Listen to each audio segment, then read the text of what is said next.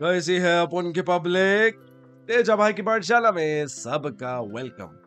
आज की क्लास में अपन बात करेंगे कि कैसे स्कैंडल्स और मेल्टडाउन्स ने क्रिप्टो की दुनिया में तूफान मचा दिया है और कैसे इन सब इश्यूज ने इन्वेस्टर्स के फॉर्च्यून को ओवरनाइट साफ कर डाला। शुरू करें। देखो, 2021 वो साल था जब चारों तरफ सिर्फ स्टॉक्स एंड क्रिप्टो रैलीज की बात चल रही थी। प्राइसेस का डबल या ट्रिपल होना तो एकदम कॉमन था। जब शिबा इनु कॉइन 7,00,000% ऊपर गया, एक वेयरहाउस वर्कर रातों रात मिलियनेयर बन गया और जॉब छोड़ दिया।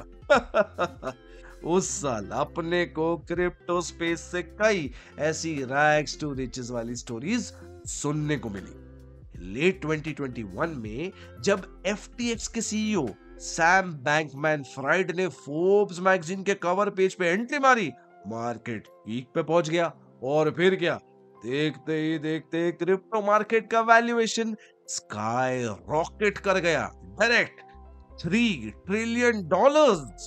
लेकिन एग्जैक्टली उसके बाद high inflation and interest rate hike का मसला सामने आया, जिससे बिटकॉइन की वैल्यू दिसंबर 2021 में 19% डाउन हो गई।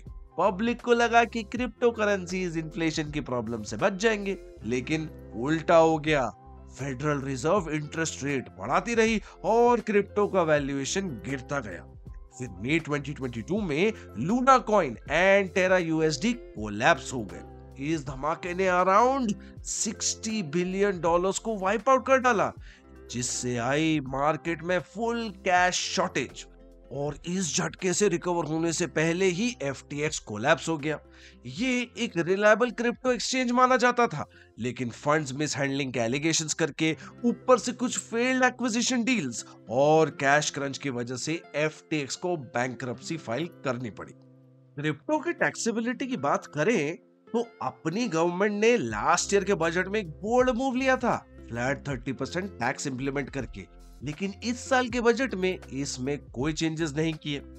एक बात एकदम क्लियर है बॉस, ये इन्वेस्टिंग की दुनिया ना थोड़ी रिस्की तो है, इसीलिए टिप्स को ब्लाइंडली फॉलो नहीं करने का और हमेशा प्रॉपर रिसर्च करके ही इन्वेस्ट करने का। ठीक है ना बेड़ो लोग? तो अभी अपन चलता है मस्त रहने का, स्मार्टली इन्वेस्ट करने का और तेजा भाई के पाठशाला सुनते रहने का एकदम hard. Investments in the security markets are subject to market risks. Read all the related documents carefully before investing.